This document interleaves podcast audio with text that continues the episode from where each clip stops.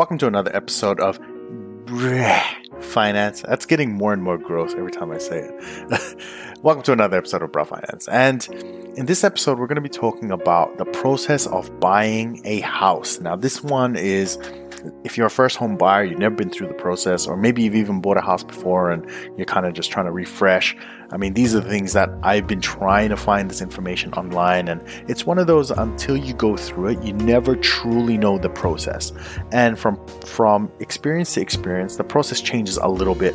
But just knowing the main items that you're in for when buying a house, I think is going to be super valuable. So let's start with the disclaimer as always. So we're not professional finance advisors. This is just our experiences and things we've been through, and we really just want to share what we've been through, and hopefully it arms you with the information you need to make your financial decisions. But please seek a professional for guidance. So let's get into the episode. So we're going to break this episode up into, I guess, multiple episodes, just depending on how much detail or if I start ranting on or something like that. But I don't want to make it too long, and I've kind of broken it up into multiple steps. And the idea is I just want to go through the experience I had with buying a house. And maybe I'll do an episode with the boys as well, because they've each bought houses. CJ's bought 2 houses, and they can kind of tell you the differences. But as long as you know the general idea and the things that happen, and we can give you some tips on things that work well for us or things that we should have done that we didn't. You know, it's a learning experience. Hopefully it makes your buying a house a really great experience. And for me, when I bought a house, it was a fantastic experience, and I'll explain why as we go along. All right. So let's start with kind of the first section. So the first one is really, let's say, oh, I'm just moving my keyboard. Hopefully that didn't make too much noise. So the first part of, apart from deciding to buy a house, is just understanding what your current financial position is, okay? And you don't have to really worry about, well, do we have enough savings, or, are we spending too much? You don't have to worry about any of that stuff. And the reason is this: no matter your financial position, it's a good idea to get a broker to assess it anyway, because you can speculate as much as you want of like, oh, I don't think the bank's going to give us a loan, or maybe they will, or maybe they won't, or what about my car? You can speculate as much as you want and stress yourself out, but you never truly know. So what you're better off doing is just getting a professional to have a look. Don't put yourself through that stress. Now, I personally love, I do it for a living. Like, I love it. Right? I love doing spreadsheets. I love tracking expenses. I love doing forecasting and modeling and all that kind of stuff to understand my financial position. But I do it more because I just really enjoy it. But most people don't enjoy it. Surprisingly, I don't know why, but most people don't enjoy this part. So I guess I'm going to try and talk to as many of you as I can, which is, by having the right people in your team, you don't have to do a lot of heavy lifting number stuff. So let me show you what I mean. So start with going, well, how much money do I make? And you could literally do this on a piece of paper. You don't have to get fancy. On a piece of paper, write how much you make every month. Okay, you can do it right now if you really want to. How much you make a month. And then for your expenses, figure out, okay, what are the top things we pay for? And I'm going to tell you, let me actually find my spreadsheet of the things that I track. Let me see if I can find it. I've got too many spreadsheets. Okay, here we go. So things like, how much do you pay for rent at the moment? Okay, every month or every week, whatever it might be, like maybe dog food, health insurance, groceries, how much you pay for lunch. And it doesn't need to be exact figures. Just put the closest figure you can think of and how often you pay it. So it's daily, weekly, monthly. That's all you need. You don't actually need to extrapolate and calculate the whole thing, because what brokers will do, and I'll explain what those guys are, they will put this into their programs to do the full assessment for you. So you don't have to calculate yourself. So don't freak out buying a house, I'm so scared, I'm not good with numbers. It's fine. You don't need to be that good with numbers at all. That's why you have brokers. That's why you have conveyancers. That's why you have these professionals working for you, so you don't have to do all that stuff. But what you do need to understand is just a rudimentary, very basic understanding of the process. That's more important. Okay, so lunch. I even have a fishing column because I go fishing. So cost for fishing, your phone, gas bill, electricity, your internet, gym, Netflix. I even have car wash here, and then I have like miscellaneous stuff. And basically, you're just putting in your best guess. So let's say you do your best guess and then you sum the whole thing and it ends up being like $2,000, for example, just for example. You know, our previous episode, we were talking about margin of safety. This is one of those times where you can put that in. You go, well, $2,000, let's add another 1,000 on top. Let's go 3,000, for example, right? Because some months we spend more. So you put that in there just in case your self-assessment is a little off, right? So you just add that little buffer in there. Okay, so let's say you have that. You have your bills, your expenses. You know what's coming in, what's going out, all that stuff. Fantastic. Now it's time to go see a broker. So why do you see a broker and not start looking at houses? Well, actually, you don't need to see a broker. Okay? You don't need to see anyone for guidance. You could literally go to a house inspection and say, I want to buy this house. But the problem you're going to have with that is, especially if you're not good with numbers and you don't do all that pre-research, you're going to get very confused and it's going to get very overwhelming because they're going to start saying all these big words and all these contracts, and it's a lot of contracts to sign. And if you're not good with that, you don't enjoy that stuff, it can get very overwhelming. So get a broker. So let's talk about what a broker is. So this is kind of step two. A broker is someone, and they're free. So if one charges you, well then I don't think they're super legitimate, but I don't know. The one I had, absolutely fantastic. So much that I don't really see myself buying houses with anybody else. And if he's listening, like I've already recommended him to multiple people. He's done such a fantastic job, him and his entire team, of just for us and buying a house, that it was such an enjoyable experience. It was not stressful at all. So basically, what a broker does is they help you buy the house. They broker the deal for you. Okay, so all the things when it comes to applying for the loan for the bank, they do that. They do all that stuff. Right? Doing all the assessments, understanding which loan is right for you, understanding which houses you can afford. They can do all of that stuff. They're nerds like me. They love doing the numbers. So don't take that away from them. Let them do it. So when you go and meet with a broker, and what I recommend is actually speaking to multiple brokers, because they're not all the same. Some of them are douchebags. Some of them are awesome. Some of them are terrible. So cold calling one, I probably would not do. What I did instead was I spoke to as many people as I could and say, hey, I want to buy a house. Do you know a good broker? Hey, I want to buy a house. Do you know a good broker? And if someone goes, hey, I know one, I used him or her and it was great, that's a much better sign, because you're almost interviewing for a girlfriend. I know that sounds funny, but you're trusting this person to make financial decisions on probably the biggest expense of your life. So you don't want to just get anyone. You want to find someone not only you really like, you get along with, they have your interests in mind, all those things. You want to have that as a broker because you want to be able to trust someone in the process. If you don't have that and you feel like your broker's against you, it's going to be a very stressful situation. And I have people that I've met who said my broker was terrible, I couldn't get in contact with them, they didn't walk me through the process, it was complicated. As soon as that stuff happens, we're only up to step number 2. There's like, how many steps have I got here? 17 steps. If you're already struggling at step 2 because you have a terrible broker, well, the rest of the steps are going to be a horrible experience. So for this part, really take your time and find one that you like. The other thing I did is, sometimes they'll be nice and they're all good, but I actually personally tried to test them. Things like I would get some stats online of, like, you know, interest rates, or I don't know, whatever I can find, because I like reading that stuff. And I would test them. I'm like, hey, listen, you know, for a situation like this, what's the best advice? What's the best approach? So I would test on things I really understand, and depending on their response, I'd have an idea of, like, okay, this person really knows what they're talking about. Because just because they're a broker doesn't mean they're good. They're just like anyone else. And the other thing I asked is, and I think it may have been the first question I had for our broker, was like, how do you actually make your money on this deal?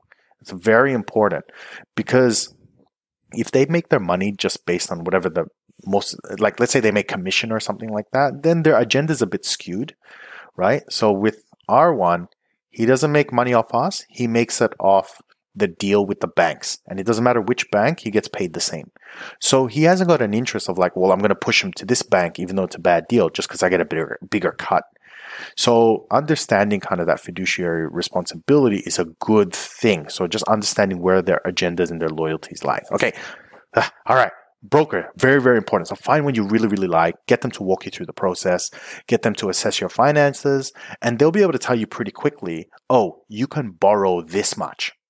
So you can borrow like $600,000, for example, at a deposit of 10% or whatever it is. They'll give you all the different kind of scenarios that you can choose from. And if they make it super complicated and you don't understand, find a different broker. There's heaps of them. Find one that will simplify it for you. Take the time for you to understand. You really, I can't stress this enough. Get a broker that really takes their time explaining these details to you. For me, I get really into finance. I study it. I read it before bed. I'm thinking about it when I wake up. Like, I love doing that stuff. And I still wanted one that simplified this process because it's not easy, a lot of it, right? Okay. Anyways, broker. So step 3, right? As you're talking to your broker, they go through all the different options of what you can do. If you borrow at 5% deposit, 10%, 20%, are there any current government schemes they can apply on your behalf? What areas were you thinking of going at? Different strategies you've heard of, any questions you have, right? And make sure you have questions before you meet with them. Right? And they're going to say, you know, what's your goals? Like, are you trying to buy an $800,000 house or a 4-bedroom, or, you know, you want something with a big backyard? And they can help you with all those things. And they have access to information that I think is not publicly available. They have like insider is the wrong word, but they have information in the industry. For example, like, I work at Toyota, so I know what's happening in Toyota. It's public knowledge, I guess, but it's just, you know, more because you're in that industry. So they have better access to the right information. Maybe that's a better way to put it. And they can make good offers to you of like, here's different options you can do. After that, or kind of during that process, kind of step 4, as part of assessing your financial position, maybe relative to your goals and what you're trying to achieve, they can make recommendations of things you can change, right? So let's say you're going, I want to buy an $800,000 house, but your maximum borrowing capacity is only $600,000. It doesn't mean it's the end of the story. What it means is you have to make some adjustments. Maybe you have to pay off those credit cards. Maybe you have to pay off those personal loans. Maybe you have to be more consistent in your spending. Maybe you should have more savings, you know, whatever it might be. And this is all before even looking for houses. And the reason I do this first is because by doing this first, while you look for houses, you can start making these adjustments. Because most of the times, banks need a long enough history in your bank accounts to see that, okay, there's a consistent trend here, right, of behavior, spending behavior. So you make those adjustments. Now, let's say you go, all right, we can go for an $800,000 loan. You know, we understand the different scenarios that we can apply for. We love our broker. We want him. We want to adopt him or her. You know, I understand my financial. You got all this stuff. Now you're ready to go for pre-approval or pre-qualification. So what that means, so this is step 5 now. Pre-approval or pre-qualification basically means from memory is if it's pre-qualification, it means the broker goes, listen, I've plugged you into all our programs and you're all good to start looking for houses. So it's not an official go from the bank. It's just sort of like your broker saying, listen, your values and your figures are all freaking amazing. Considering all the other loans I've done and yours is even better, like you're more than guaranteed, you're set to get the loan. So you go look for houses. The alternative is they go straight for pre-approval, which is they give it to the bank and the bank goes, hey, we like everything we're seeing. You're good for pre-approval, which means they've pretty much given you kind of a minor, all right, we're most likely going to give you $800,000 for the loan because everything we're seeing we're very happy with, right? So it just makes it easier such that when you get to the buying a house stage, you already know how much you can leverage. I won't use that word, but you already know how much you can get from the banks. So if the banks are like, listen, we're not happy with what you've given us for the pre-approval. I know you want 800, but the best we can do is 7. All right. So here's 700. Basically, when you go to, excuse me, I had to clear my throat. Basically, when you go and start looking for houses, you're not going to go, hey, let me put an offer down for 800 because you weren't pre-approved by the bank. So just knowing what your upper limit is or your ceiling for how much you can offer is really important. So you don't, you know, kind of delay the process. You know exactly how much you can give. So why would you do pre-approval versus pre-qualification or vice versa? The reason is because I think when you do pre-approval, there's a time limit. I think it's like 3 months where that pre-approval is valid for. 3 months, 2 months, I don't know. It's a certain period of time. I think maybe 3 months. And basically what happens is if you don't find a house within those 3 months, you have to apply for pre-approval again. So what my broker did is he said, listen, your figures are really, really good. Just go for I've pre-qualified you guys. Start looking for houses. And what that means is there's no time limit on pre-qualification. So if we take 3 months, 4 months, 5 months, 6 months, it doesn't matter because there is no time limit. So it's more of a flexibility thing. But it's completely up to you. I highly recommend going for pre-approval and pre-qualification. Now, here's what happens if you don't do any of this stuff. Let's say you just decide one day, let's go buy a house. I think I have $50,000 in savings. Let's go. So you go for a house inspection, you go, oh, I like this house. I'm going to make an offer. Number one, you don't know how much offer you can actually give, right? You don't know if the banks are going to approve you. You're suddenly now in a time crunch because now you're trying to speak with banks. You're trying to get your finances sorted. You're trying to convince them that you can pay a lot. You suddenly put yourself in this very stressful position of sorting all this stuff out, right? Why? I don't see the advantage of trying to do it that way if a broker is free. You might as well speak with a broker, get all this stuff sorted, know your ceiling. So when you're out looking at houses, you don't have to think about all that stuff. You can just enjoy the experience. And that's a very, very important thing when it comes to buying houses. This is supposed to be like it's like a marriage, like a wedding or your first job or your first car. It's supposed to be a very happy occasion. This is a massive milestone in your life. Massive. Why make it a stressful situation if you don't have to? So what I recommend is really do the work, find these people, go through the process, and just enjoy the experience of looking for houses. That's it, right? Okay, so let's say, all right, you've got pre-approval from the banks. They say you're all good, or pre-qualification from your broker, you're all good, right? In any case, your broker helps you with all of that stuff. Then you get to the next step. So you're not quite ready to buy a house just yet. You're very, very close though. The next step is you want to find a conveyancer. Okay. So a conveyancer is someone who they check the contracts, they make they do all the registration fees, they do a lot of that kind of legal stuff, right? They are sort of like, if you're in a court of law, they're like your lawyer. They're there to protect you and check everything. So again, same as the broker, you want to find someone you really, really like. A lot of the times the brokers will recommend the conveyancer. Here's what I don't recommend. If you're looking for a house and, when you're doing a house inspection, there's a real estate agent there who's in charge of selling the house. A lot of the times they'll say, well, we have a conveyancer we can recommend, or we have a pest inspection person we know, or we have a building. I personally would never, ever, ever, ever, ever, ever trust anyone that a real estate agent has offered as a conveyancer or a broker or their own person. I would not recommend that because there's a conflict in agendas. Real estate agents want to sell the house. They want to move it as quickly as possible. Now, this person that they've quote unquote recommended, are they in that agenda? Are they just trying to move the house as well? So can I trust them? Personally, I don't think so. They could be nice people, but I can't trust them.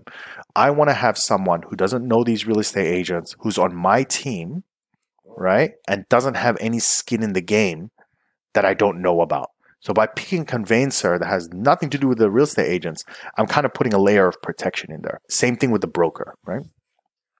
So what a conveyancer does is, again, they check the contracts, they ensure the process is being done. They do all the insurance. There's a lot of stuff you got to do that I'm not going to go into detail about, but they do a lot of that checking. The mistake I did was that when we looked for a house and then they go, all right, we want to make an offer. Here's the contract of sale. I was just going to sign it right away. What I didn't know was that I should, before signing anything, always get your conveyancer to check it just to make sure there's nothing in there that is going to screw you up. And it's a lot of legal speak. So it takes time to read and understand that, and you need a professional that knows how to speak that language. So After you get pre-approval, pre-qualification, find a conveyancer and say, hey, listen, this is my situation. I'm ready to start looking for houses. And they go, no worries. Nice to meet you. Get in touch with us when you're ready to start the process. And I think in total, like the service itself, I think cost me $800 Australian dollars. It obviously depends which conveyancer you go to, but you know, give or take something like that. And I think for that much money, even if this one, like the one I had, absolutely amazing, that if she charged me $2,000 or $3,000, I would pay it just because of the amount of legwork, amount of assistance and support that they provided every step of the way. It's just absolutely fantastic. So again, find a good conveyancer that you like. Okay, now you've got all the elements. You know your finance, you spoke with a broker, your broker knows your situation, you're pre-approved or you got pre-qualification, you've got a conveyancer. Now comes time to look for a house. Yay! All right. So basically, here's where, you know, just try and enjoy it. So get onto realestate.com, you know, or whatever housing website you want to do, or auctions, or whatever it is you want to do. I personally would never do an auction. And the reason is, I can't remember the reason, but I remember starting it and I didn't want to do it. So maybe I'll talk about that in another episode, but I prefer to do like kind of the private sales. Anyway, so when you're looking for a house, what I recommend you do is, you know, first come up with an idea of what kind of house you want, you know, how many bedrooms you want, the areas you want to live in. Do you want floorboards? You want solar panels? You want heating? You want a big backyard, small backyard, double garage, single garage, no garage, well, whatever it is, right? So come up with a list of like, hey, this is the house that I would like. And the reason you kind of want to do that is you also want to set your expectations. So if you say something like, I want a 1,000 square meter house, double story, massive veranda, but I've only got $200,000. What can I get? Let me tell you what you're going to get. Freaking nothing, unless it's in the middle of the Northern Territory or something crazy like that, right? So it's just about understanding, okay, for the things that I want, how much does that cost in the area I'm looking or in the areas I'm looking? What's reasonable? How much play do I have? You know, so if you're going, I've got $700,000, you know, what can I get for that? Right? Now, you may need to adjust the kind of houses you're looking for. Maybe you need to give up, like, oh, maybe we can't get 4-bedroom, maybe we need to get 3. And here's kind of my thing. In today's current economic climate, it's getting very, very hard to buy a house. And the reason for that is, you know, housing market has just exploded, you know, part of it due to COVID, interest rates, all these kinds of things. So your first house may not be your dream house, and that's okay. For me, the main goal of anything when it comes to real estate, more important than finding your dream home on the first go, is to just get in the market. Just get in the market, because typically if you're like renting, right? I don't want to say dead money, because that's not true. Because renting does have its advantages. But what I will say is that the money you have is not really working for you just yet. When you have a house and you have equity, you don't have to work as hard to come up with savings, because the equity is helping you do that a little bit. So by doing that first and just making the priority of getting into the market more important, it makes getting to your dream home, which could be house number 2, house number 3, whatever it might be, it makes it easier. Because in, let's say, 2, 3, 4 years' time or something like that, your equity would have grown, you know, 150,000, something like that. I don't know. It becomes much easier to get your next place, and then your next one, and then your next, you know. So dream house on the first go, very difficult unless you get super lucky. Okay, so it's just about being able to adjust those expectations and just ensuring that, okay, my priority, it really is just get in the market. Because that's, your first home is the hardest one. It's the hardest one. When I analyze this mathematically, the effort and time involved in trying to save up for your first one using pre-tax dollars from your job is very hard. Very hard. When you're getting your second one and you have equity growing at like 6.5% of your property value every year, so assume your property value is worth $500,000. In addition to you doing your job and having your savings, you suddenly have an additional, you know, $30,000, $40,000 in equity from doing nothing except just living in your house. You know, how long would it take you to save $30,000 from your job? Okay. So it's sort of like that first home kind of accelerates you into getting your dream home. Okay. So think of it like that. So what I'm going to do is I'm actually going to stop this episode right here. And we're going to continue on in the next one. And in the next one, we're going to talk about, all right, now you've found a home, you're in the inspection, and what do we do next? All right. So that's going to be the next episode. So I will see you in that episode. Bye. Thanks for watching another episode of Brough Finance. If you want to support the work we're doing, you love the things you're hearing from us, consider supporting us through Patreon at patreon.com/Brough, BRAH_finance. By signing up, you're going to get access to all sorts of things like spreadsheets and articles and video and training and all sorts of content. So again, thank you for watching and have a great day.